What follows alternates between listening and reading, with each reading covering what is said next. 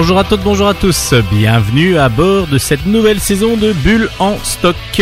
C'est Stéphane au micro et nous sommes ensemble pour plus d'une heure afin que je vous présente cette nouvelle saison faite de mangas, de jeux vidéo et de bandes dessinées principalement.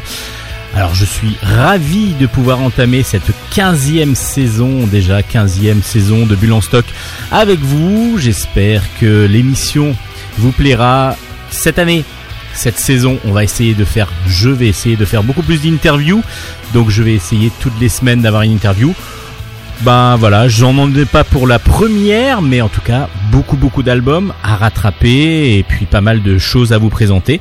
Donc voilà, Bulle en stock, 15e saison, ça commence maintenant. Allez, bonne écoute.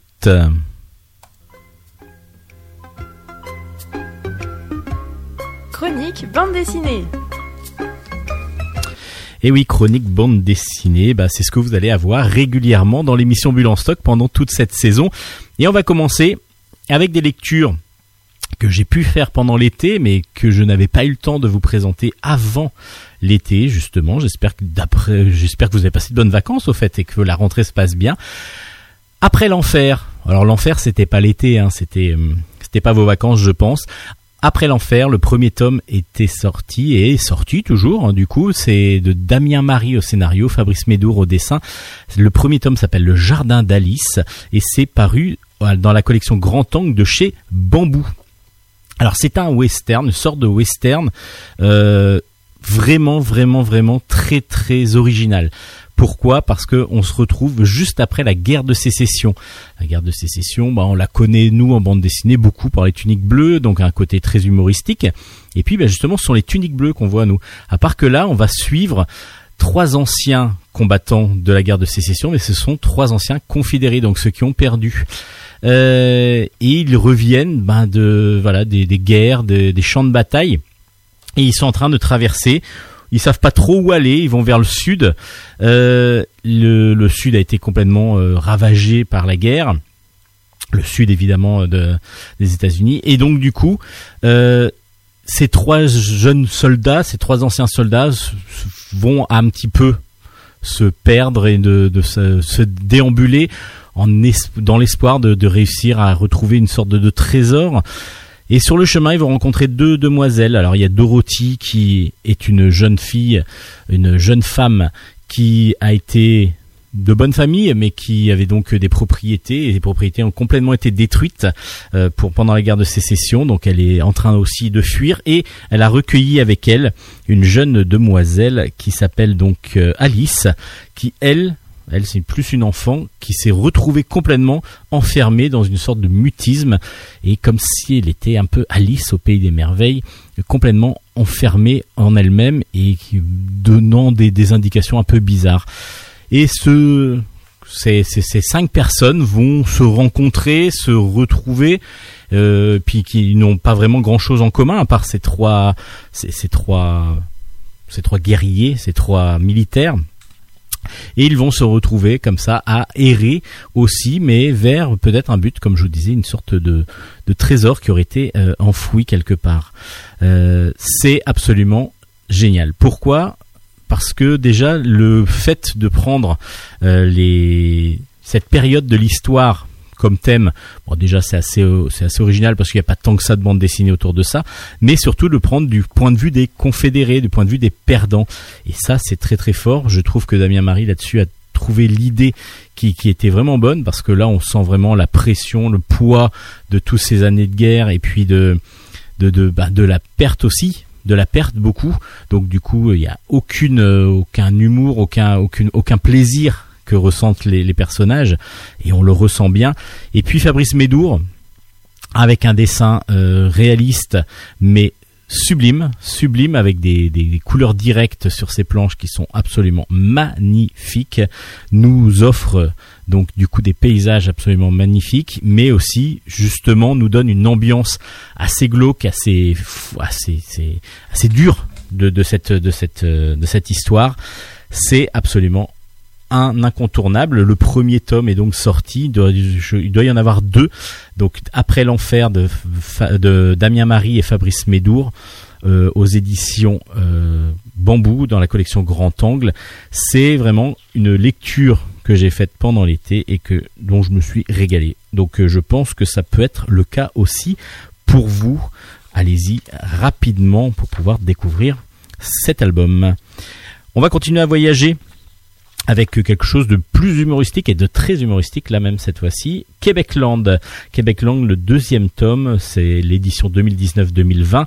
C'est de Pauline Bardin, Édouard Bourré-Gilbert et Aude Massot et c'est aux éditions Sarbacane.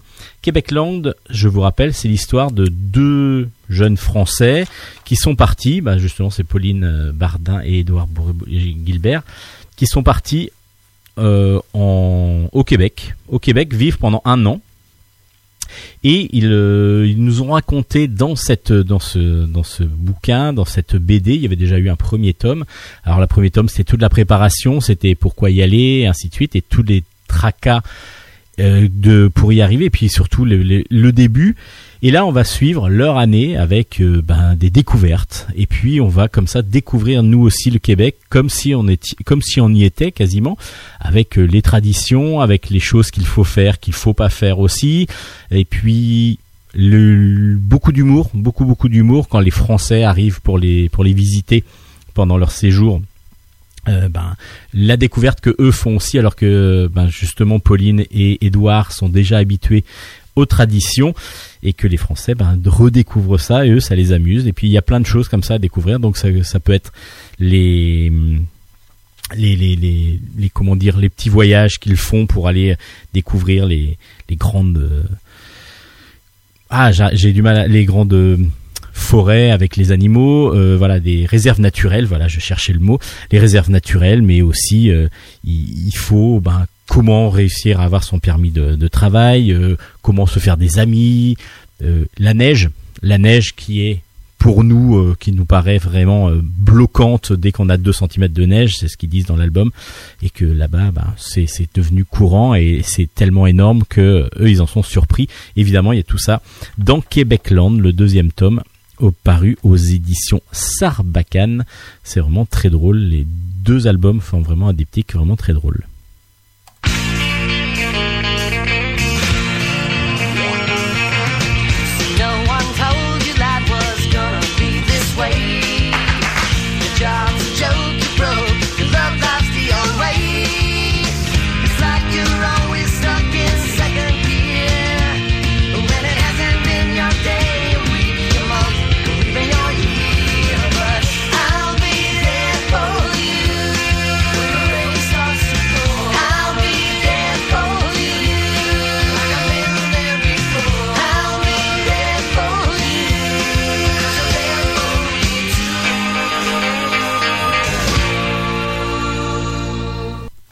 Est-ce que vous avez le moral?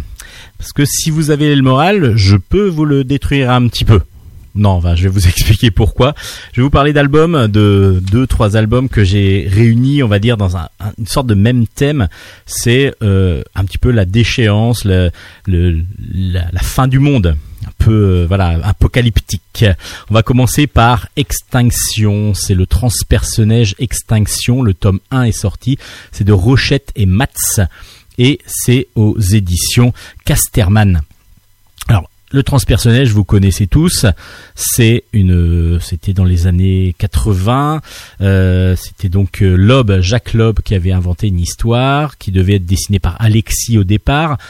Et euh, c'est Rochette qui a repris le dessin parce que Alexis étant décédé, euh, voilà, le, projet avait été mis un petit peu en stand-by. Rochette a repris et il a bien fait parce que c'est devenu un grand classique de la bande dessinée, de l'anticipation, de l'ASF.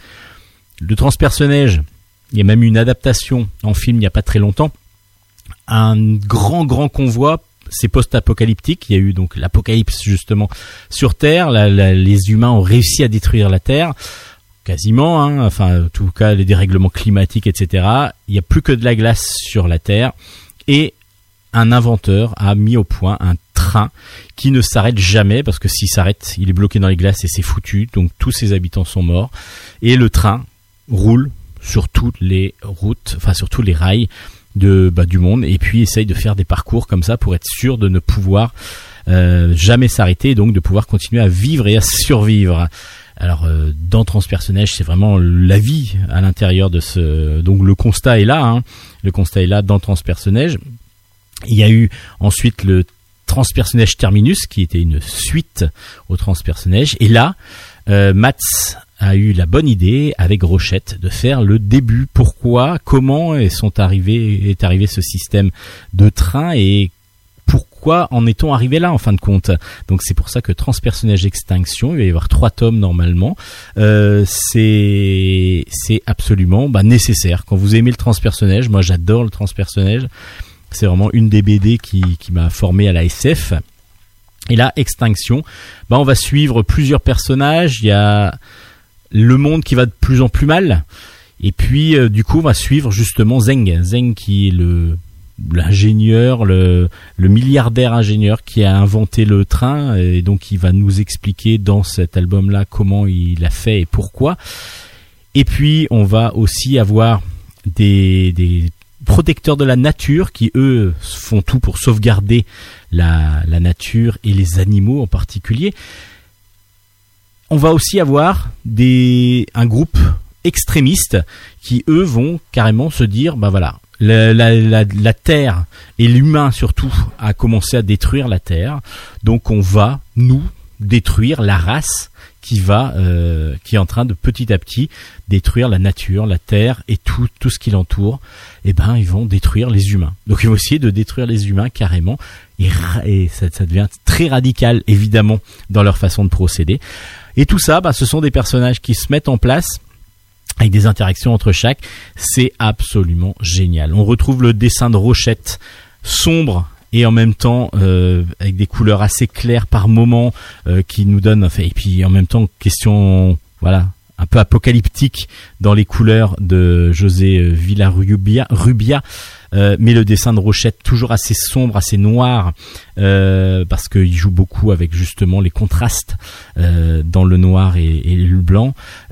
Et puis, ben, cette histoire que, qui nous ramène au transpersonnage et qui nous donne le début de, de cette grande, grande saga, c'est absolument nécessaire si vous aimez le, le transpersonnage. Si vous ne connaissez pas le transpersonnage, allez-y, allez-y, euh, les yeux enfin les yeux fermés comme je dis, on voit pas les albums, mais allez-y parce que c'est un chef-d'œuvre. Et puis, bah, si vous voulez avoir un petit peu le début du transpersonnage, allez euh, découvrir le transpersonnage Extinction, tome 1 aux éditions Casterman. Euh, dans la forêt de Lomik, c'est un scénario des dessins de Lomik et c'est aux éditions Sarbacane.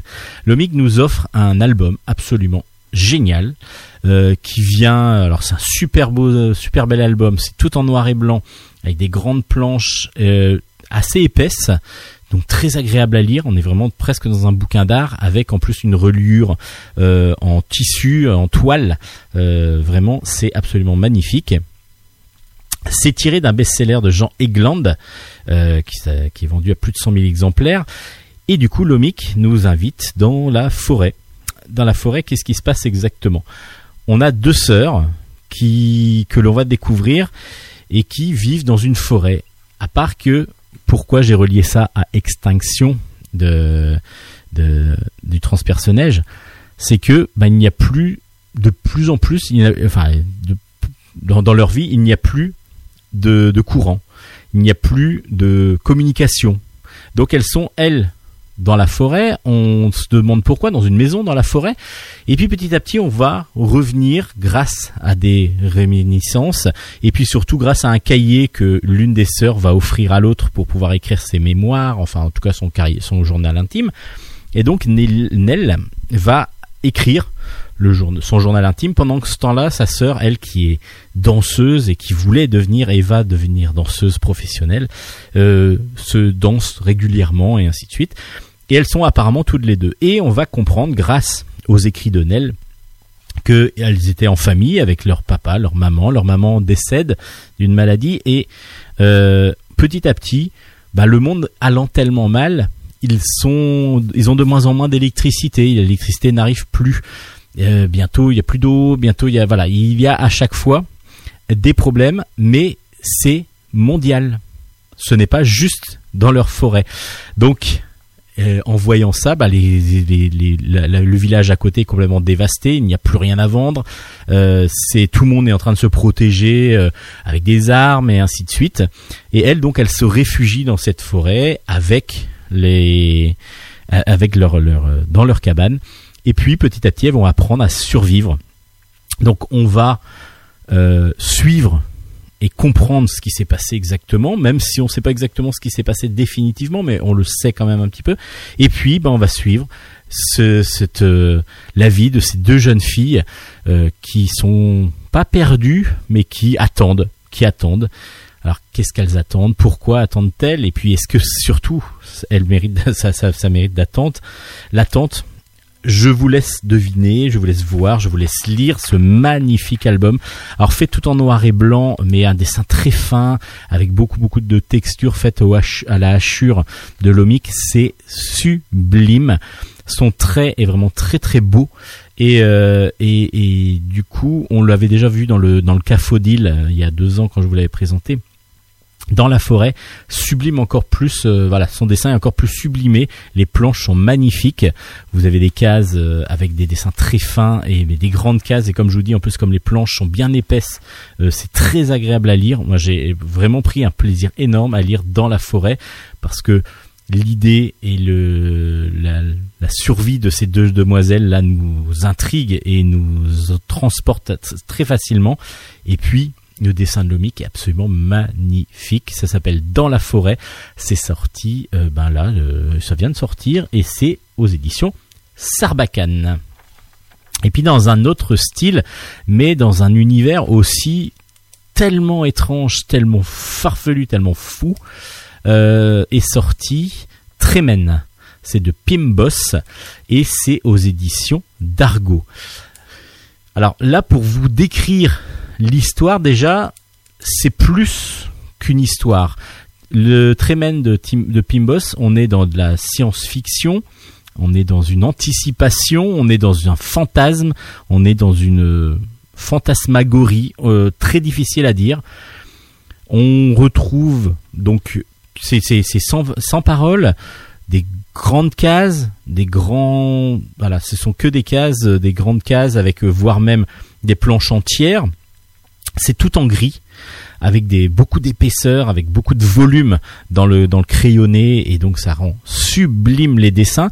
On rencontre plein de personnages qui ont des figures complètement dévastées, complètement euh, déchirées, complètement transformées. Hum, ces sont, sont humanoïdes pour la plupart parce qu'ils ont deux jambes, deux bras, mais par contre le visage est complètement difforme on retrouve un homme, un voyageur apparemment qui, qui marche, enfin qui est sur une sorte, dans une sorte de grande lessiveuse. On ne sait pas si c'est humain, enfin si c'est vivant ou pas. Euh, qui marche à quatre pattes, comme si c'était une vieille machine à laver avec quatre pattes. Enfin, c'est très très spécial. Il faut y mettre de l'essence, mais l'essence c'est pas créé, enfin en tout cas de l'énergie, mais c'est pas tout à fait pareil. C'est une fin du monde, complètement désertique, à part qu'il y a quand même encore des maisons avec des humains qui essayent de survivre, enfin des humains, des humanoïdes qui, qui sont là euh, complètement décharnés et qui font la manche. Enfin, on est dans un dans une vision apocalyptique et post-apocalyptique vraiment très très glauque d'un futur et on est transporté là-dedans. Je ne sais pas comment euh, Pimbos a réussi à nous apporter, nous importer. Voilà, on est on est entre le livre d'art où on va découvrir ça parce que l'histoire en elle-même il y en a pas vraiment énormément. Ça c'est c'est une errance, c'est on suit ce, cet homme-là. Comme ça, on découvre en même temps ce monde et en même temps, on est dans un univers graphique absolument fort, euh, fourmillant de, de, de, petites choses et en même temps euh, en même temps vide. C'est bizarre, c'est très bizarre à la lecture. celui qui a fait la préface et celui qui a fait la postface, dès que je vais vous dire qui c'est, bah, vous allez comprendre que c'est des univers euh, dont on ne peut pas toujours décrire tout ce qu'on veut. Euh, la préface est faite par Philippe Druyet, donc un génie de la bande dessinée, mais qui s'est permis aussi pareil de, de, faire des fois des albums où il va y avoir des grands dessins, des grandes cases, avec une, un enchaînement qui par moment sur certains albums, hein, il n'y a pas de, sens obligatoirement narratif. Là, il y en a un dans Tremen de Pimbos. Mais euh, c'est tellement étrange que c'est très difficile, à part je vous dis que voilà, cet homme qui, cherche, qui avance avec sa monture, juché sur sa monture, et il y a tout autour qui, est, qui est dévasté. Euh, là, c'est très difficile de dire, d'en dire plus sur le scénario.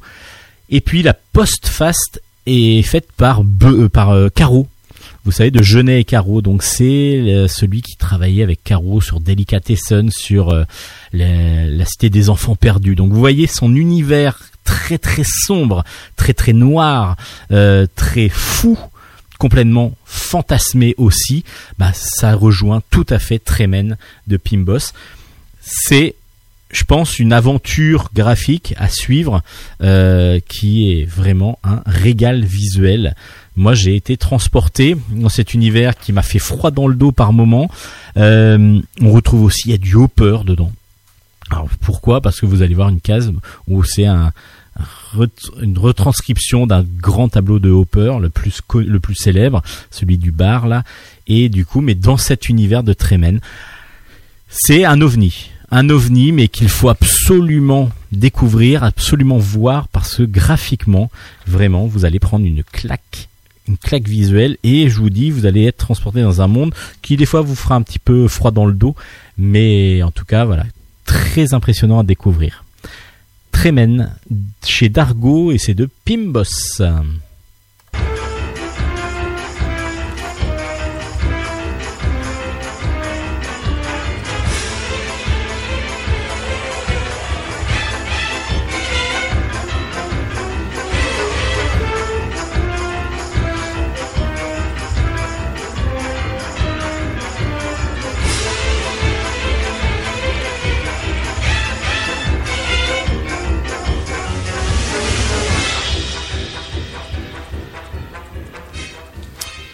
Allez, on continue avec euh, un autre album où il n'y a pas de texte. Euh, je vous en avais déjà parlé du tout premier, tout premier tome, et là euh, le deuxième. Alors c'est le deuxième, et en même temps c'est dans la même série, mais c'est pas tout à fait le deuxième non plus. Ça s'appelle Buck. Le chien perdu, c'est un album d'Adrien Demont qui est sorti en chez dans la collection Métamorphose de chez Soleil. Alors c'était un petit peu avant les vacances, mais en tout cas il est toujours trouvable.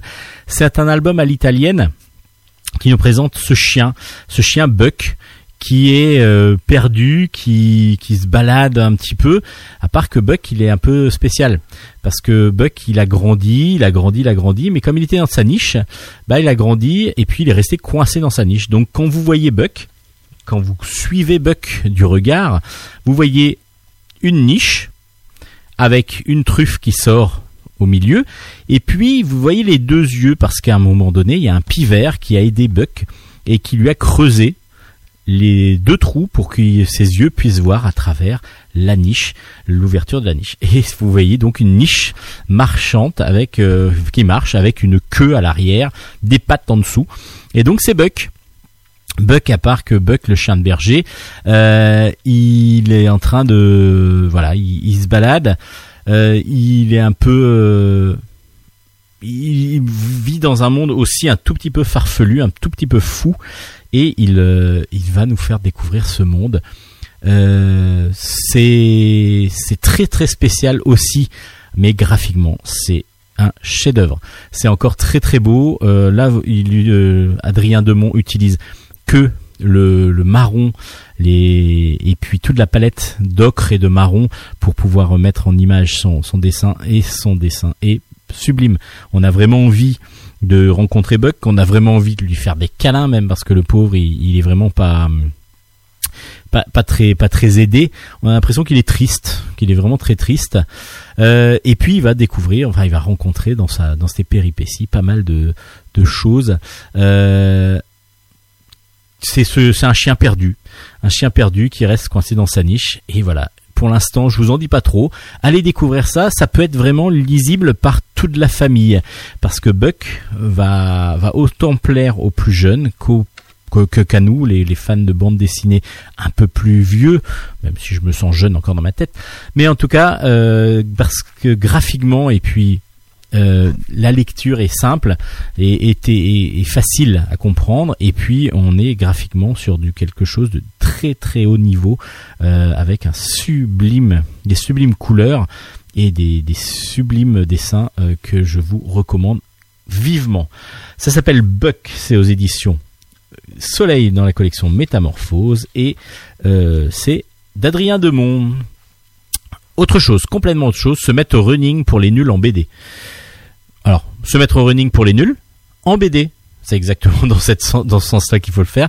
Vous connaissez tous la collection pour les nuls.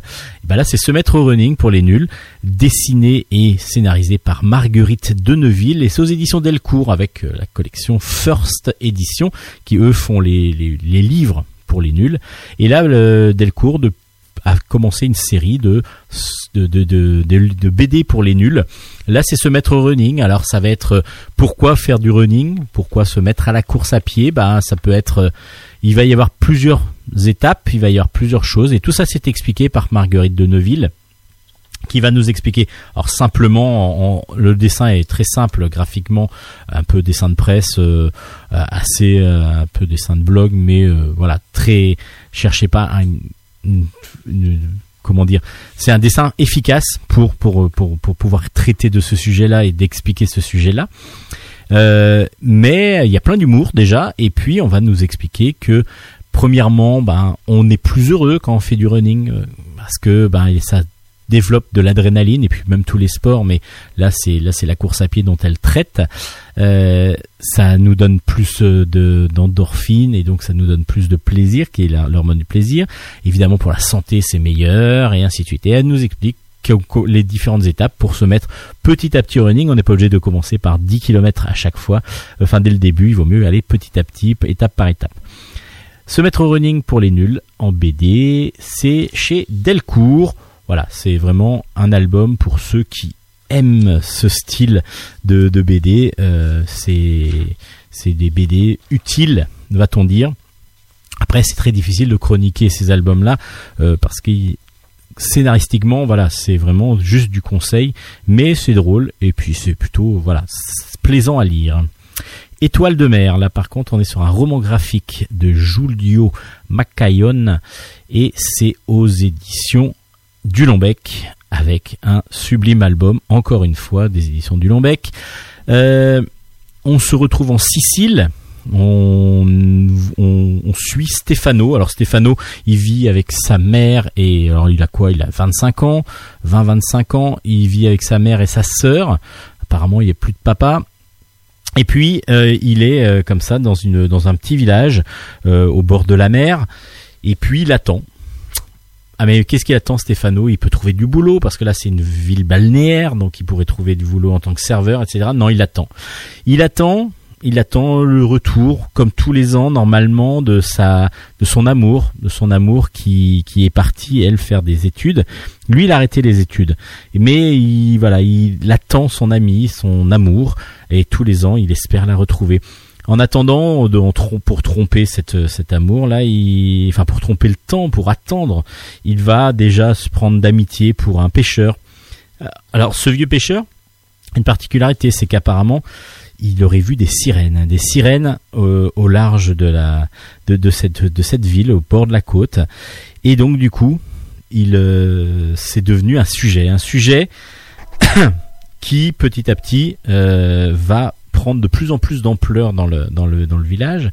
On suit aussi une femme qui a perdu un petit peu la tête. C'est l'amie, la meilleure amie de la mère de, de, Stefano, qui regarde tous les jours, pendant toute la journée, au bord euh, l'océan et qui attend, qui attend le retour de son mari. Et justement, son mari aurait été enlevé aussi par une sirène.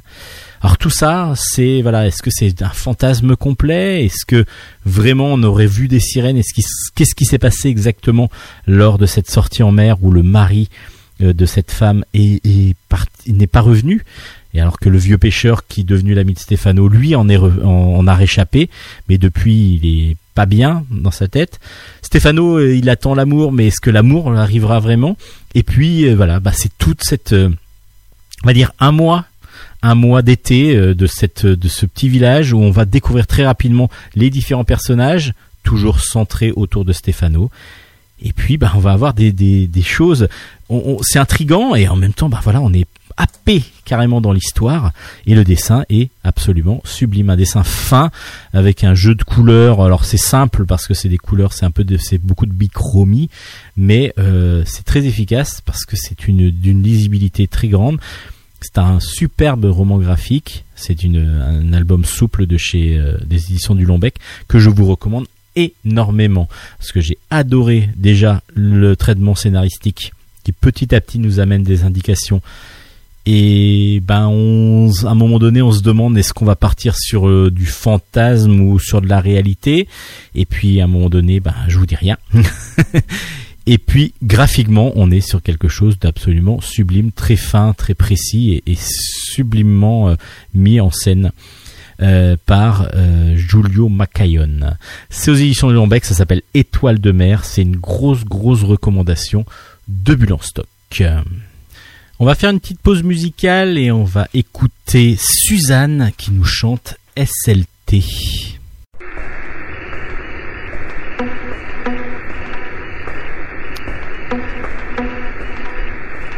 Tu vas au boulot, tu marches seul, à la hauteur du HM.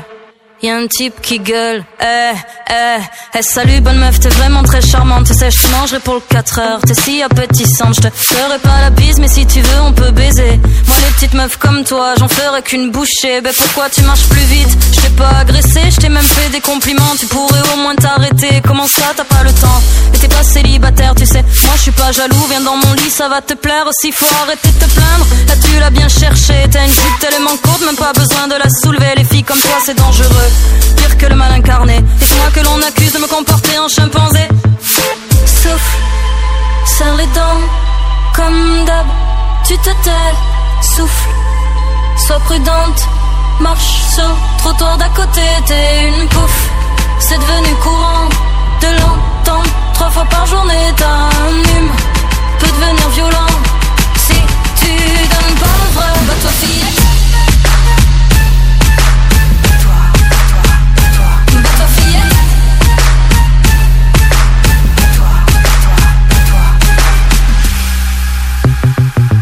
T'es au boulot dans la réserve.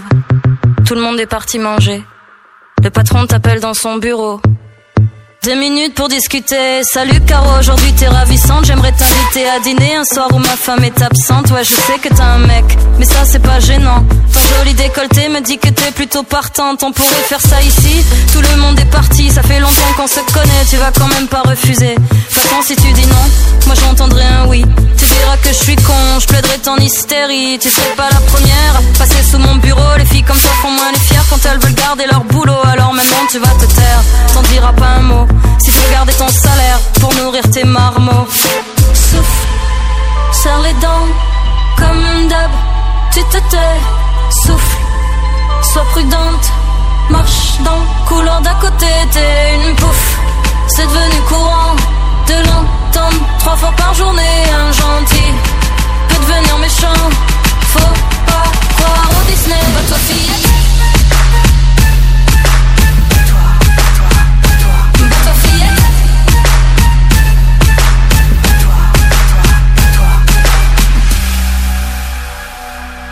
enfin chez toi, tu te poses sur le canapé, t'allumes l'ordi, un message instantané. Et salut l'ami, c'était vraiment très sexy, on pourrait faire connaissance, je cherche un plan pour la nuit. Quand j'ai vu ton profil, je suis tombé direct amoureux. Du coup, je t'envoie une toffe de moi, ma tub et un cœur bleu. Ce que j'ai le plus aimé chez toi, c'est ton regard de chienne, qui attendrait de bouffer depuis au moins une semaine. Je suis sûr que t'es du genre à dîner étoilé. Mais moi, je payerai même pas pour des nems à volonté, parce que t'en vaut pas la peine. De toute façon, t'es comme les autres. J'ai vu que t'avais lu, mais bien sûr, tu fais la mort parce que tu crois au-dessus. Tu t'es pris pour Rihanna quand je serai en bas dans ta rue. On verra ce que tu feras. Souffle, serre les dents, comme d'hab. Tu te tais, souffle, sois prudente. Marche dans le couloir d'à côté, t'es une pouffe. C'est devenu courant de l'entendre trois fois par journée. Un gentil peut devenir méchant. Faut pas croire au Disney, votre fille.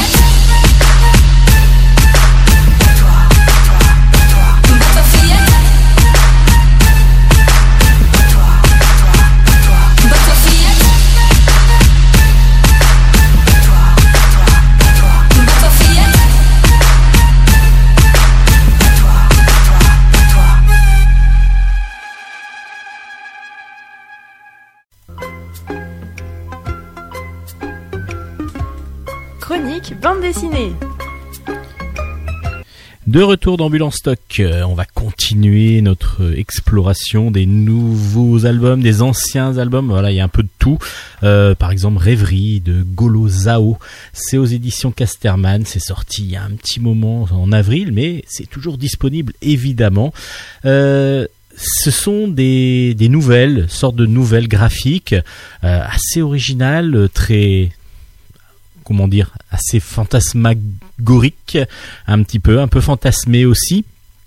Et en fin de compte, une jeune demoiselle rencontre un de ses amis, un de ses amis qui est dessinateur chinois, dessinateur de bande dessinée, et elle se retrouve dans Paris et il commence à errer un petit peu dans Paris. Comme ça, on découvre Paris, un Paris euh, pas obligatoirement réaliste totalement. Et puis, par moment, bah, il va y avoir des petites intermèdes, on va dire, quasiment, dans le récit qui sont en fin de compte des petites euh, des petites histoires comme par exemple cet étudiant chinois qui a disparu une fois qu'il est tombé amoureux d'une femme qui qui qui l'a qui ben on sait pas ce qu'il est devenu alors que c'est une femme qui était euh, qui était diplômée d'astronomie et qui était tatouée avec une, une étoile noire dans le dos. Qu'est-il de qu'est-il devenu euh, Pourquoi cette rencontre euh, l'a transformé comme ça, bah on va pas obligatoirement le savoir, mais en tout cas voilà, c'est ce style de petites histoires qui sont reliées par cette rencontre entre ces deux amis et cette errance dans un Paris euh, bah, que l'on aime découvrir par cet intermédiaire. Alors l'originalité de cette rêverie, de ces rêveries, euh, c'est que bah, c'est un album, c'est un album d'un chinois, donc il est vraiment donc de de Pékin. Et, euh, et du coup, il euh, c'est c'est un dessin manga, style manga, mais avec une errance dans Paris. Donc on, est, on retrouve avec le manga le dessin vu par un dessinateur de manga, euh, par par alors c'est pas c'est pas du manga en, en, Chine, je suis pas assez, je me rappelle plus comment ça s'appelle, mais en tout cas voilà, c'est en tout cas asiatique, c'est du dessin style manga et puis, ben, c'est une errance. Et puis, une, des petites histoires. Alors, à chaque fois, il y a une originalité dedans, dans chaque petite nouvelle. Et quelque chose qui nous intrigue. Vraiment, vraiment, on est sur quelque chose de assez, assez improbable. Et puis, euh, un peu fantastique. Beaucoup de fantastique, même. Ça s'appelle Rêverie. C'est, moi, je l'ai pris comme ça, comme une, comme une petite balade très agréable à lire. Euh, graphiquement, ben, quand vous aimez le manga, ou si vous aimez le manga, ou si vous aimez pas trop, mais que vous aimez plutôt les romans graphiques, là, ça va être vraiment le, le pont entre le roman graphique et le, le, manga. Ça peut vraiment très très bien convenir. Et puis, on est sur une petite balade, une petite euh, balade fantastique au pays non pas de Candy, mais euh, de Voltaire et d'Hugo. Donc ça s'appelle Rêverie de Golozao aux éditions Casterman.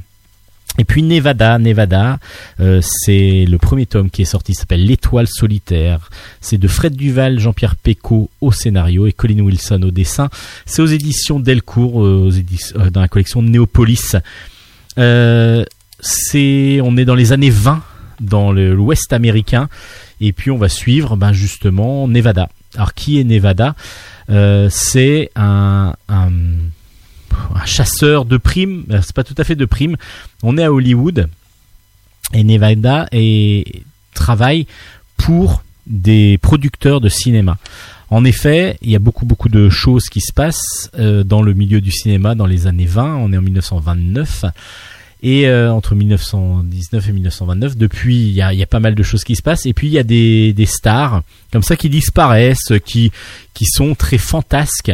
À part que les producteurs, eux, ont besoin de ces stars pour pour pouvoir euh, vraiment se bah, faire leur film et ne pas perdre d'argent. Donc Nevada est chargé par les studios d'aller retrouver bah, comme ça des gens euh, qui, qui ont un peu disparu. Et justement, les pardon, l'étoile solitaire, c'est le nom d'un personnage de d'un acteur qui se fait passer pour l'étoile solitaire, un acteur de western qui se retrouve au Mexique. Alors, une virée qui a mal tourné, euh, une grosse beuverie, il se retrouve dans une sorte de de d'hacienda euh, du d'un gang dirigé par un gang euh, et ce, le chef de gang l'oblige à soit euh, épouser sa fille, soit être le battre en duel. Alors que va-t-il se passer? Évidemment, l'étoile solitaire n'a le n'est, cowboy que sur sur toile. Donc du coup c'est un faux cowboy et il se fait passer un petit peu pour un vrai cowboy pour pouvoir draguer les nanas. Et quand il se tombe sur la mauvaise pour euh, lors, d'une virée comme ça euh, nocturne et très très imbibée, ben, ça devient une grosse galère. Il n'en a pas vraiment conscience à vrai dire. Et justement, Nevada va devoir essayer de récupérer cette étoile solitaire, donc cet acteur, afin de le ramener à ses producteurs pour qu'ils puissent continuer le film. Alors c'est vraiment très très bien fait. On sent une complicité entre les scénaristes et le dessinateur. on sent que le dessinateur a déjà fait ce style de dessin. Et c'est vrai que Colin Wilson qu'on avait eu en interview euh, l'année dernière est vraiment d'une efficacité redoutable, un dessin réaliste absolument sublime. Et on est vraiment plongé dans ces années 20, dans cette euh, dans cette dans cette euh, dans cette Sierra de, mexicaine, on est vraiment dans l'ambiance. Et bah, on est dans les bons polars, on est dans les bons les bons films d'action, on est vraiment plonger dans cette euh, dans cet univers qui est vraiment un régal à lire. Chaque album normalement sera un tome, même s'il y a un fil rouge, parce qu'on se demande pourquoi Nevada Marquez, le fameux Nevada, m'a fait ça et pourquoi il est tenu un petit peu par les producteurs, en particulier par une productrice, euh, pour pouvoir euh, pour pouvoir continuer à faire cette ce job grâce à sa moto. Donc c'est quand même un, sorte de western mais à moto. c'est absolument très très bien fait, c'est pour ça que je voulais vous en parler. Ça s'appelle l'étoile euh, solitaire Nevada tome 1 de Pecco Duval au scénario et surtout Wilson au dessin, Colin Wilson, un excellent dessinateur. Euh, numéro 1, With a Bullet, c'est de Jacob Seman au scénario, George Corona au dessin et c'est chez Achilleos. Euh, c'est un, un comics euh, qui nous vient donc euh, par, par grâce à Achilleos, euh, un comics assez original par sa par sa façon d'être d'être décrite, enfin comment dire sa narration, voilà, je cherchais le mot. Tout simplement, on va suivre Nash. Nash est l'assistante d'un célèbre présentateur TV qui se retrouve. Alors Nash, elle est complètement dans dans, dans l'univers moderne. Elle utilise tous les réseaux sociaux, elle utilise pour pouvoir se faire une reconnaissance donc déjà grâce à son à son job. Et puis euh, surtout ben grâce à ses réseaux sociaux elle arrive à se créer comme ça une communauté qui va la suivre de plus en plus et devenir une influenceuse assez importante. Donc elle est de plus en plus populaire sur les réseaux sociaux à part qu'un jour il y a quelqu'un qui met une vidéo d'elle qui se soumet à son patron et qui, ben voilà, c'est une vidéo sexuelle d'elle qu'elle elle ne se souvient absolument pas vu qu'elle était dans un état euh, proche de de, de l'oubli, dirons-nous, trop après une fête bien arrosée. Et du coup, là, la déchéance, la chute complète. Il y a sa copine qui la quitte, elle perd son travail et elle continue, elle se fait harceler de plus en plus sur les réseaux et ainsi de suite. Euh, comment va-t-elle s'en sortir Et par moment, il y a des choses qui vont lui arriver, mais est-ce que ça lui arrive vraiment ou est-ce que c'est une sorte de fantasme Elle commence à avoir des sortes de cauchemars. Euh, c'est narrativement, alors c'est très très bien fait. Par moments un tout petit peu difficile à suivre, c'est ce que j'ai pu reprocher. Par contre, le dessin semi-réaliste, un peu par moments façon cartoon, euh, assez exagéré, euh, pour ceux qui ont lu Tony Chou, par exemple, on est un peu assez proche de ce dessin-là euh, que moi j'adore personnellement. Donc, euh, si vous regardez rien que la couverture, elle a une tête très assez ronde avec un tout petit nez et puis un cou très très fin et en même temps des épaules un peu plus larges.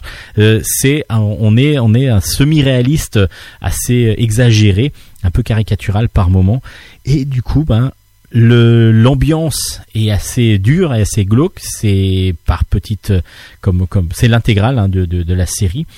Et c'est ce numéro 1 with a bullet number one with a bullet est assez intrigant et vraiment très très bien dessiné. Après scénaristiquement comme je vous ai dit narrativement, en tout cas, j'ai eu quelques petites difficultés par moment à, suivre, mais en même temps, on est entraîné quand même dans, qu'est-ce que va devenir Nash et comment elle va s'en sortir parce que c'est ce qu'on veut savoir. Nous, c'est comment va se sentir Nash de cet étau qu'on lui a et puis de ce piège qu'on lui a tendu par les réseaux sociaux. Donc c'est chez Achilleos Number One with a Bullet. La vengeance de Croc en. Alors là, on part sur de l'humour, euh, de l'humour assez noir, euh, même très noir, mais complètement farfelu aussi par moments. C'est de Nicolas Moug au scénario, Mathias Lehmann au dessin, et c'est euh, au, enfin, ce même scénario et dessin à quatre mains, même c'est précisé. La vengeance de Croc en jambe, c'est chez Fluide Glacial. On est euh, donc dans la vallée de la Fench, dans un, là où il y a le commerce de l'acier. Et petit à petit, le commerce de l'acier va laisser place à toute une toute une, ambiance un petit peu glauque par moment. Et justement, on va suivre Karl. Euh, non pas Karl, pardon. On va suivre deux Frankie, euh, non pas non plus, pardon. Nick et Matt, pardon. Je cherchais les deux les deux prénoms. Nick et Matt, qui sont deux musiciens, ils sont itinérants et puis ils vont de de, de, petites de petites de petits concerts en petits concerts. Ils vont mettre de l'ambiance plus ou moins glauque hein, vous allez voir parce que la première euh, ils vont justement là ils partent on les voit dès le début ils partent parce qu'ils ont deux contrats. Un contrat d'abord dans une fête foraine où ils vont devoir mettre un peu l'ambiance et puis après ils vont faire l'accompagnement d'un corps lors d'un lors d'un enterrement et oui, c'est euh, en musique, donc c'est assez original. Alors du coup, ils arrivent à la fête foraine, ils se retrouvent euh, dans, une ambiance euh, où on leur demande pour un petit peu plus d'argent de faire de la peinture et tout ça. Donc ils sont voilà, ils sont ils galèrent un peu, mais en tout cas il y a open bar, donc du coup ça ça les intéresse beaucoup. Même s'ils vont gagner qu'un petit billet, ils vont avoir open bar, donc ils sont plutôt contents. Et puis là, il va y avoir plusieurs choses qui vont se passer. C'est-à-dire que la famille des forains euh, va se retrouver en, guerre. Il se retrouve en plein milieu d'un trafic, en fin de compte, de stupéfiants, avec les les les, comment dire les forains d'un côté, les Kabyles de l'autre, le gang des Kabyles, euh, et en fin de compte, ils vont se retrouver eux dans un tir croisé complet euh, il y a euh, le y a, y a un il y a eu un mort donc c'est le fameux mort qu'ils doivent enterrer Frankie et donc euh, Schwartz qui est le patriarche d'un des gangs qui est le gang de ceux qui font le trafic va essayer de trouver qui est le tueur. Et qui est le tueur? Ben ça va être je vous le dis pas parce qu'il y a trois gangs en fin de compte qui vont se rencontrer. Mais eux Nick et Matt eux ils sont complètement en plein milieu du truc ils sont en plein milieu du truc et ils vont avoir des informations et c'est ça qui va leur jouer des tours. Alors pourquoi Vengeance de croc en jambe? C'est que le fameux Schwartz, euh, le, méchant de l'histoire, qui est vraiment le, patriarche du, gang des, des comment dire, des, des, dealers, euh, a un croc, un croc à la place de la jambe parce qu'il s'est fait arracher la jambe. On va, on va vous expliquer tout ça dans l'album. Donc euh, du coup, vous inquiétez pas, je vais pas vous le dire maintenant. Alors cet album est drôle déjà, premièrement parce qu'on se retrouve avec deux personnages complètement balancés en plein milieu d'une histoire qui ne les concerne absolument pas et en fin de compte ils vont prendre de plus en plus de place dedans mais involontairement, totalement involontairement. Et puis ce trio, enfin ce, ce triangle entre ces gangs là qui commencent à, à monter avec euh, des mensonges pour faire croire que c'est un gang qui a tué le, le, fils de Schwartz euh, alors que c'est l'autre et ainsi de suite, va commencer à petit à petit, ça va faire une mayonnaise qui va devenir complètement incontrôlable quasiment et la fin est complètement folle. Euh, la vengeance de Croc en jambe, c'est très drôle. Graphiquement, on est sur du dessin vraiment humour euh, qui fonctionne très bien, humour plutôt adulte. Hein. Là, on est vraiment sur de l'adulte parce qu'on a quand même des scènes un peu de violence et ainsi de suite. Mais c'est un humour à la fluide qui fonctionne absolument tout le long de l'album. Vraiment, il y a des petites choses. Les personnages sont très attachants, ceux de Nick et Matt et par moments on les côtoie même pas, on les voit pas du tout. On nous explique justement qui est Croc en jambe, tous les tous les tous les personnages secondaires et euh, cette histoire euh, complètement folle euh, qui qui qui, leur arrive. Donc La Vengeance de Croc en Jambes, c'est un très très bon album paru aux éditions Fluide Glacial. C'est de Nicolas Moug et Mathias Lehmann. Je vous le recommande vivement parce que j'ai adoré cet album complètement original.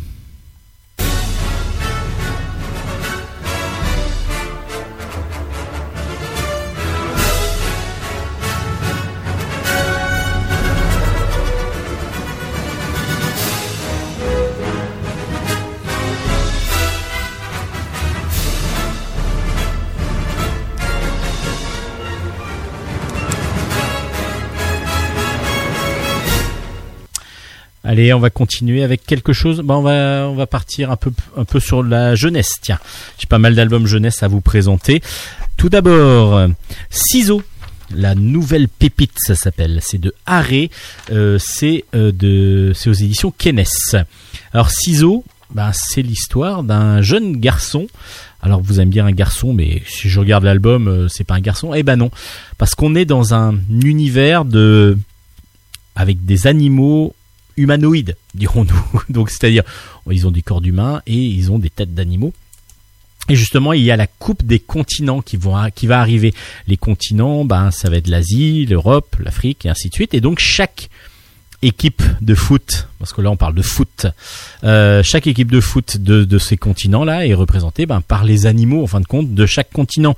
Donc on va retrouver euh, plutôt des, des, des, des, pour les animaux d'Afrique, on va retrouver des, girafes, des voilà, des, lions et ainsi de suite.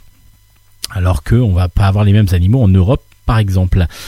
Et donc là, on suit euh, l'évolution de l'équipe européenne parce qu'il y a euh, deux équipes qui vont s'affronter. Pourquoi deux équipes vont s'affronter? Parce que euh, le foot comme il est maintenant dans le dans dans l'univers en tout cas de de ciseaux, le foot est devenu un sport où il faut avoir un gabarit énorme, il faut avoir beaucoup de puissance et beaucoup de force. Et l'équipe européenne n'arrive pas à s'en sortir à cause de ça. Donc euh, ils sont toujours éclatés par l'équipe d'Asie ou d'Afrique. Et l'idée va être que de monter une équipe un petit peu plus originale, c'est-à-dire une équipe qui va retrouver un petit peu les instincts du football de base, c'est-à-dire le toucher de balle, la rapidité, euh, la, petite, euh, la, finesse du jeu, par rapport à tout ce qui est plutôt brutal et physique. Et c'est ce qu'on va demander à Matteo Di Maggio, qui est lui chargé de constituer en urgence une équipe qui sera capable de rivaliser, mais grâce à ces, méthodes avec les équipes surpuissantes comme l'Asie ou l'Afrique. Donc, il va faire une sélection avec les plus, pas obligatoirement les plus, mais pas obligatoirement les plus gros et les plus costauds des joueurs. Et ils vont, par contre, devoir, cette équipe qu'il va former, va devoir affronter ben, l'équipe en place de l'Europe afin de prouver qu'ils sont meilleurs. Et donc, il y aura deux équipes européennes au départ et une seule ira à cette fameuse Coupe des Nations, Coupe des continents, pardon. Ciseaux a le gros avantage d'être ben déjà euh, c'est une BD un peu plus euh, plus jeunesse. Euh, c'est superbement bien dessiné. Déjà, Harry a déjà fait beaucoup d'albums sur le foot. Il avait fait toute une série qui qui s'appelait Foot Goal. comment c'était? Gaulle. Enfin, je sais plus. Euh, voilà. Mais en tout cas, le personnage là, du coup, le fait qu'il soit deux, qu'il devienne humain, euh, des animaux, le dessin est sublime. Et vraiment, ça, ça donne euh, envie de. C'est très cartoon et ça marche très très bien. L'idée bon, on connaît, hein, c'est toujours le gamin qui va monter euh, et puis qui va réussir euh, dans le foot. À part que là, l'idée, c'est plutôt de dire, voilà, on va changer un petit peu notre style pour revenir à un style plus avec moins de puissance, etc. Et ça, je trouve que c'est une critique du, football moderne qui est plutôt pas mal faite parce que euh, Harry, s'y connaissant très bien en football, je pense, a voulu montrer dans ce scénario-là que voilà, la finesse du jeu, la connaissance du jeu, la rapidité et puis la toucher de balle va permettre d'améliorer euh, vraiment une équipe et va peut-être même faire devancer les équipes par rapport à celles qui sont vraiment formatées. Euh, voilà, je suis très costaud, très fort et je vais gagner. Donc euh, c'est aussi une critique du football moderne euh, que j'ai moi vu en tout cas dans l'album. Donc une double lecture pour ceux qui connaissent un peu plus le foot et vraiment une très très belle BD euh, avec beaucoup de couleurs, beaucoup des, des, des, des personnages attachants. C'est très très bien fait, s'appelle Ciseaux, le premier tome vient de sortir chez Kenes et on a hâte hâte de suivre la suite des aventures de ce fameux petit ciseau. Les vacheries des nombrils, tome 2, une fille en or c'est de euh, de la fée du Buc, c'est aux éditions Dupuis. Euh, ben voilà, les vacheries, les nombrils, vous connaissez, c'est une, une des séries que je préfère en humour, qui n'est plus devenue une BD d'humour pour moi, mais une BD vraiment attachante avec beaucoup de psychologie et beaucoup de choses derrière. Et de la Fée du Buc ont lancé une deuxième série qui s'appelle Les Vacheries des Nombrils pour revenir un petit peu à la base des nombrils qui étaient des gags. Euh, le premier tome était tout à fait ça, c'était des gags des vacheries de, des, nombrils. Et puis là dans le deuxième, bah, je crois qu'ils ils ont vraiment pas du mal, mais en tout cas c'est le, ça revient, euh, comment dire, le naturel revient au galop. C'est que il y a pas mal de gags dans cette euh, donc c'est des vacheries, c'est assez méchant, c'est assez mesquin parce que c'est comment les je vous rappelle que c'est deux filles, Vicky et Jenny qui ont toujours un souffre-douleur qui s'appelle Karine, une grande une grande fille plus voilà qui n'a pas encore retrouvé trouvé encore sa, sa, son côté féminin alors que les autres elles ne font que draguer mais sont très superficielles mais petit à petit on les connaît à force de lire les nombrils. Euh, à part que là, dans cette vacherie des nombrils, ben il y a encore des gags qui n'en sont pas, où petit à petit, ben, la psychologie des personnages vont prendre plus le dessus et euh, il va y avoir beaucoup plus de finesse dans le scénario et beaucoup plus de, de justesse aussi par rapport aux émotions et aux, sentiments des personnages. Ben, c'est toujours aussi bon quoi du coup. C'est toujours aussi bon les vacheries des nombrils. Moi j'adore les nombrils le dessin euh, très cartoon, très rond fonctionne et puis en même temps, bah, je trouve que scénaristiquement et, la psychologie des personnages s'est tellement mis bien en exergue que euh, bah voilà, on ne peut que apprécier les nombrils. C'est une superbe BD euh, et les vacheries des nombrils bah, complètent en plus par, des gags parce que maintenant les nombrils c'est devenu plus une histoire, on va dire à suivre. Euh, là, la vacherie des nombrils, on ne, on ne suit pas, c'est plus des, des, gags et des, des petites scénettes assez rapides. Et, ça, ça fonctionne, mais euh, c'est absolument génial. C'est absolument génial. C'est aux éditions Dupuis. Les enquêtes polars de Philippine Lomar, le tome 4 est sorti. Ça s'appelle Total Respect. C'est de Dominique Zey au, scénario, euh, Greg Blondin au dessin et David au couleur. Et c'est aux éditions de la Gouttière. Les enquêtes polars de Philippine Lomar, bah, c'est une jeune demoiselle euh, qui a quoi une quinzaine, 16 ans, qui euh, fait des petites enquêtes parce qu'elle se retrouve confrontée justement et elle est toujours intriguée par des petites choses. Et puis là, un jour, elle, euh, elle rencontre, elle est à, la pêche avec son, son tonton, si je me rappelle bien son grand-père, je ne sais plus. ça c'est pas très important, mais elle euh, dans dans son euh, dans dans sa dans dans, la cabane où ils vont mettre tous les, éléments, les, choses comme ça, elle rencontre une jeune demoiselle qui s'est enfuie de chez elle. Alors pourquoi s'est-elle enfuie? Eh ben, va petit à petit prendre confiance et donc parler à Philippine. elle lui explique que euh, elle s'est enfuie parce que son beau-père, donc le nouveau copain de sa mère, euh, est violent avec elle. À part que ce beau-père, lui, est comment dire euh, entraîneur de tennis. Tout le monde l'adore. C'est un beau mec. il est très gentil avec tout le monde. Et puis, bah là, c'est l'idole de tout le monde. À part que dès qu'il arrive à la maison, il devient, il change complètement de visage et il devient violent, en particulier avec la mère donc de cette petite demoiselle Rosa. Donc elle s'enfuit de chez elle. Donc Philippine va essayer de comprendre et c'est petit à petit qu'elle va comprendre et puis essayer de faire comprendre aux autres surtout c'est ça qui va être le plus difficile. Euh, pourquoi pas ces violences mais surtout montrer la violence de cet homme qui s'appelle Marc.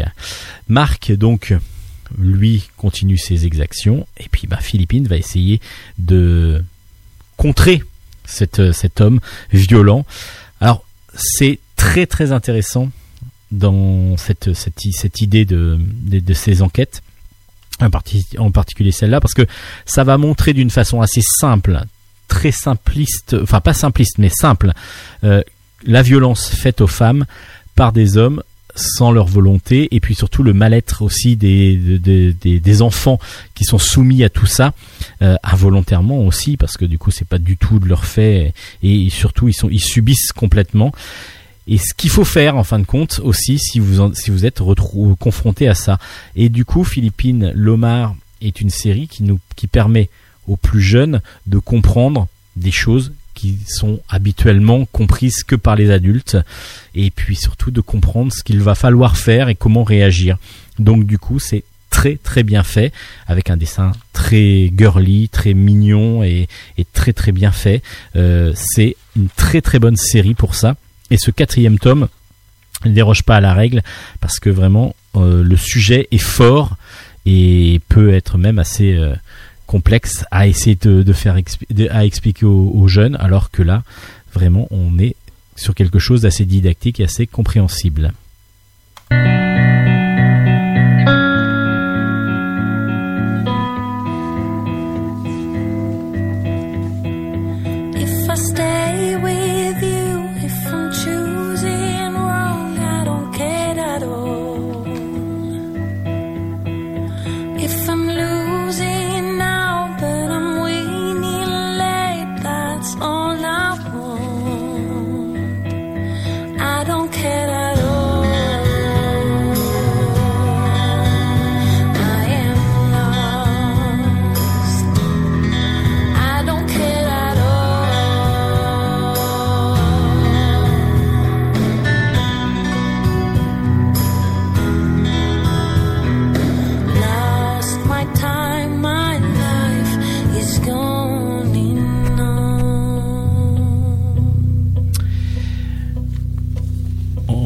Continue avec les albums un peu plus jeunesse, euh, jeunesse ado. Les légendaires, les chroniques de Darkel. Le tome 1 s'appelle Ténébris. C'est par Sobral au scénario, Orphelin au dessin. C'est aux éditions Delcourt, dans la collection Delcourt Jeunesse. Les légendaires, je le présente plus. On est vraiment euh, sur une série mythique qui, est, qui a été créée donc par Patrick Sobral il y a plusieurs, plusieurs années et euh, là, on se retrouve avec les chroniques de Darkel. Alors on va se dire, mais tiens, qu'est-ce que qu'est-ce que ça fait? Bah, C'est que les légendaires, petit à petit, vont peut-être euh, pas disparaître, mais la série principale va s'arrêter.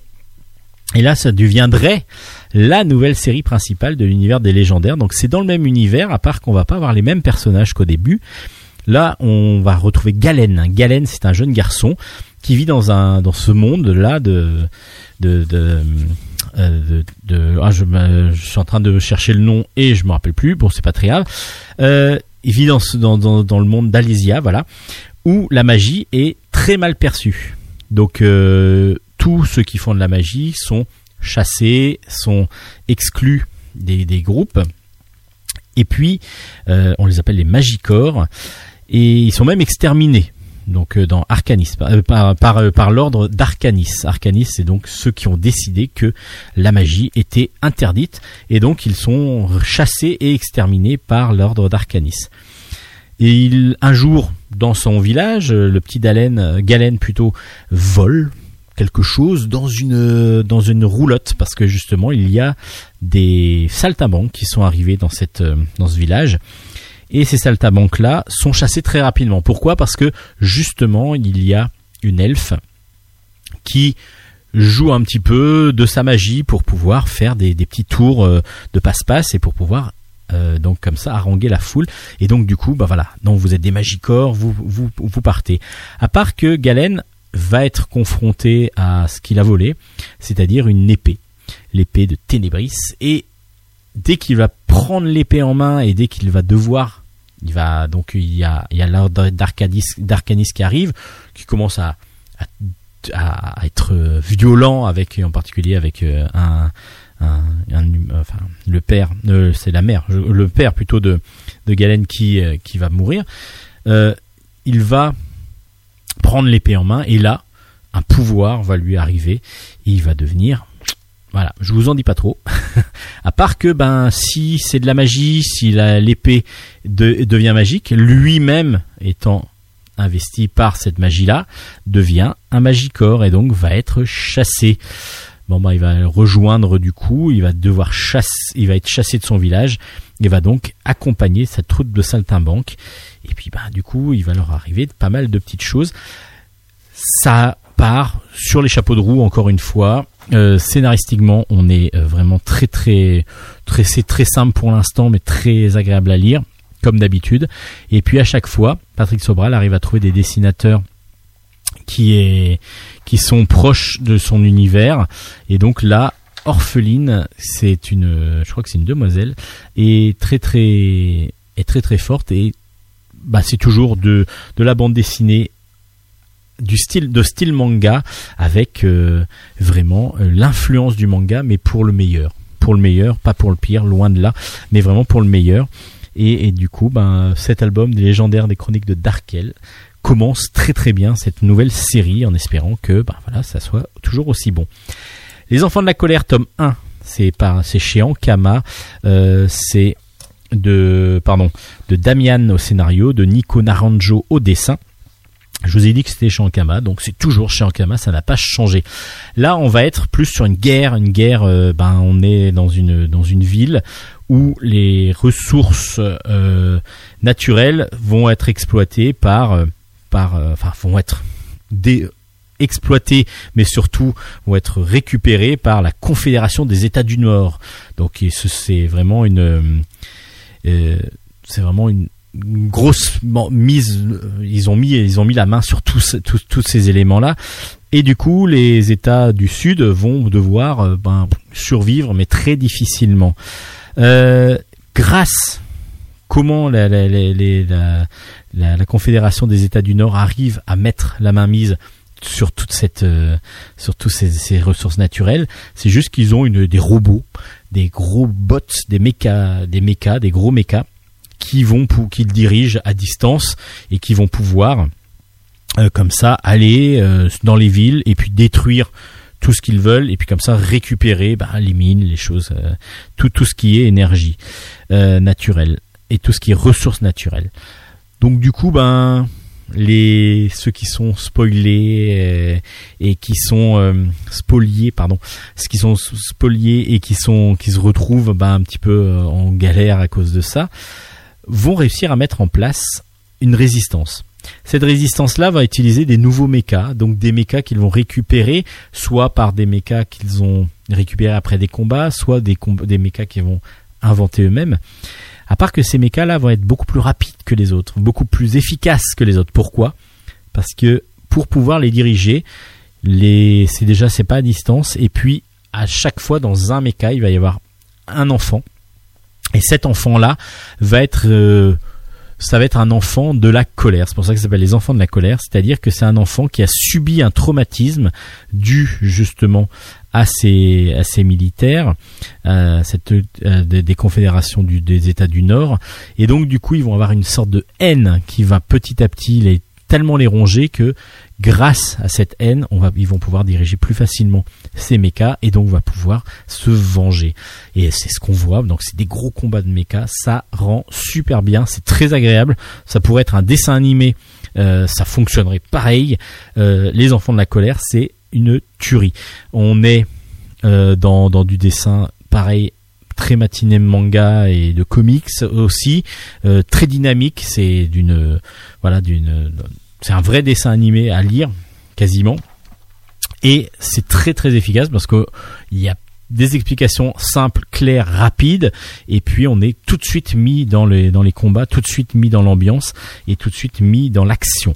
Et ça, j'ai beaucoup apprécié pour ça parce que des fois, c'est déjà un petit peu long de comprendre les tenants les aboutissants. Là, on est tout de suite mis dedans. C'est assez simple, c'est assez euh, voilà, pas basique, mais voilà, il y a des méchants, il y a des gentils. On est sur une planète qui s'appelle Aegis, donc une planète qui n'existe pas. On essaye de pas de comprendre pourquoi, euh, d'où ça vient, etc. On est juste sur voilà des combats avec euh, bah, ces enfants qui vont créer la résistance, enfin qui vont être les moteurs de la résistance qui va se mettre en place. Ça s'appelle donc Les enfants de la colère et c'est aux éditions Ankama. Aux éditions Roukmout. Rookmoot, il y a eu plein de petites choses qui sont sorties. Euh, là, je vais vous présenter deux choses. Alors, il y a des nouvelles éditions justement euh, dans cette euh, enfin c'est pas des nouvelles éditions, c'est des nouvelles collections chez Rookmoot. Et là, c'est par exemple chez Mini, ça s'appelle les Minimoot. Euh, c'est dans les collections Rookmoot. Il y a Bascour Baston. Bascour Baston, c'est de c'est de comment dire Bernstein au scénario, Soulcier au dessin. Euh, c'est dans la collection donc Minimoot. Minimoot, c'est la, collection pour les plus petits où il n'y a pas de, texte ou quasiment pas de texte et on est sur quelque chose de complètement fou. Euh, on est dans une basse-cour, donc avec des poules, avec des, coques, euh, mais c'est vraiment, euh, sont tous un peu un peu bêtes quand même. Et puis un jour, il y a un grain de maïs qui va, voilà, qui que tout le monde veut un petit peu avoir, et puis là, il va y avoir baston. Donc il va y avoir un gros combat entre les différents protagonistes, alors que ce soit le coq, que ce soit les poules, que ce soit les poussins. il y a vraiment du délire complet parce que Bernstein, George Bernstein a toujours une idée, euh, voilà, c'est toujours des idées assez farfelues euh, dans ses scénarios. Donc euh, du coup, ben, on n'imaginait pas autre chose que quelque chose de complètement fou. Et Soulcier s'éclate, ça se sent, à dessiner ces poules, ces coqs en train de se battre, en train de faire n'importe quoi. Regardez juste la couverture de Basse-Cour Baston et vous allez comprendre que cette, cette histoire complètement folle, elle est on, s'éclate à la lire. Alors c'est à partir de 3 ans, c'est tout gentil, tout mignon, et en fin de compte, ça devient très violent, et c'est très drôle. C'est très très drôle et euh, je trouve que cette petite collection donc qui commence par euh, les mini mini moot euh, pour les mini ouais c'est ça mini moot pour les petits pour les petits enfants cette ce premier album va être, je ne sais pas s'il va être représentatif complètement de toute la collection, parce que là on est quand même sur de la folie pure. Euh, on n'imagine pas une basse-cour comme ça, et en même temps ça nous fait marrer, mais jusqu'au bout. Basse-cour baston de Soulcier et Bernstein. Euh, aux éditions donc Rookmout et dans la collection Rookmout là cette fois-ci on est euh, sur sur Maximout.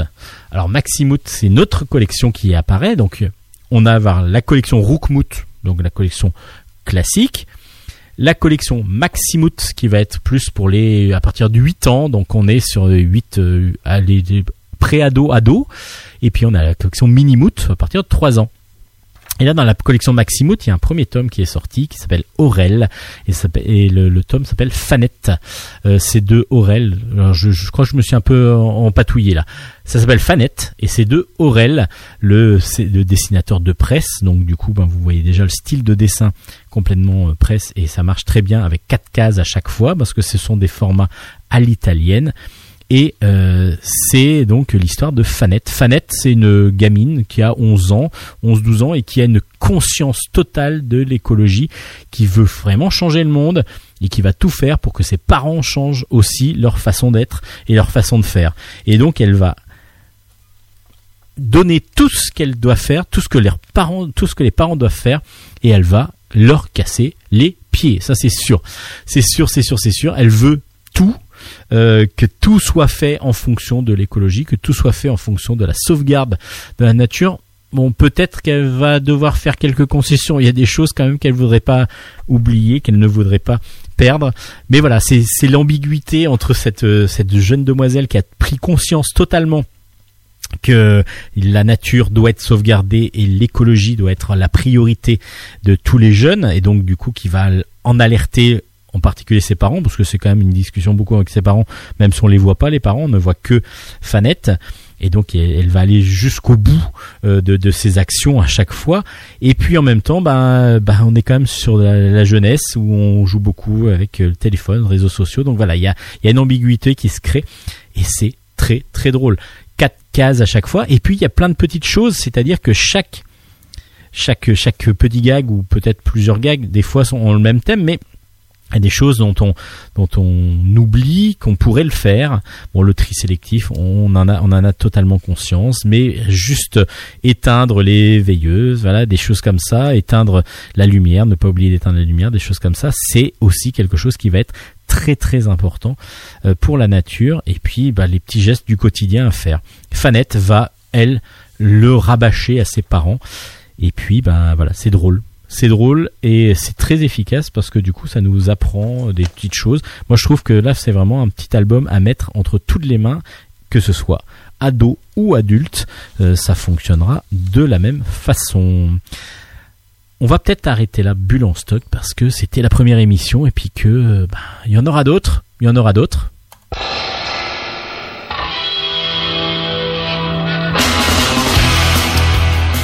Et que surtout on arrive à la fin bah voilà de l'horaire je peux pas continuer trop longtemps non plus l'émission euh, autrement je vais dépasser mais il y aura que du bulle en stock sur sur la radio. C'était donc Bulle en stock, la première émission de la 15e saison. Euh, vous pouvez retrouver tous les, enfin, vous pouvez retrouver les podcasts euh, sur déjà. Euh, vous pouvez retrouver tout, pardon, toutes les informations des albums chroniqués sur la page Facebook Bulle en stock, Bulle avec un S. Et puis n'hésitez pas surtout aussi à mettre les commentaires, ce que vous en avez pensé, etc.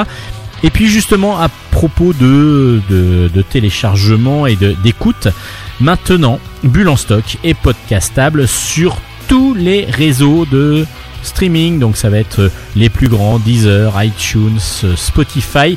Vous pouvez dire je veux le nouveau Bulle en stock. Enfin ça se dit pas comme ça je crois, hein, mais vous mettez Bulle en stock. Et toutes les semaines, vous recevrez une notification pour aller réécouter la nouvelle émission.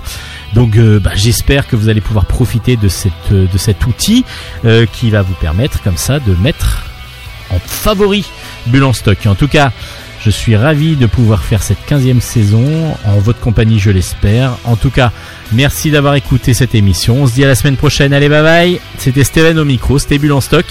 Allez, ciao, ciao, ciao, ciao. Bonne lecture.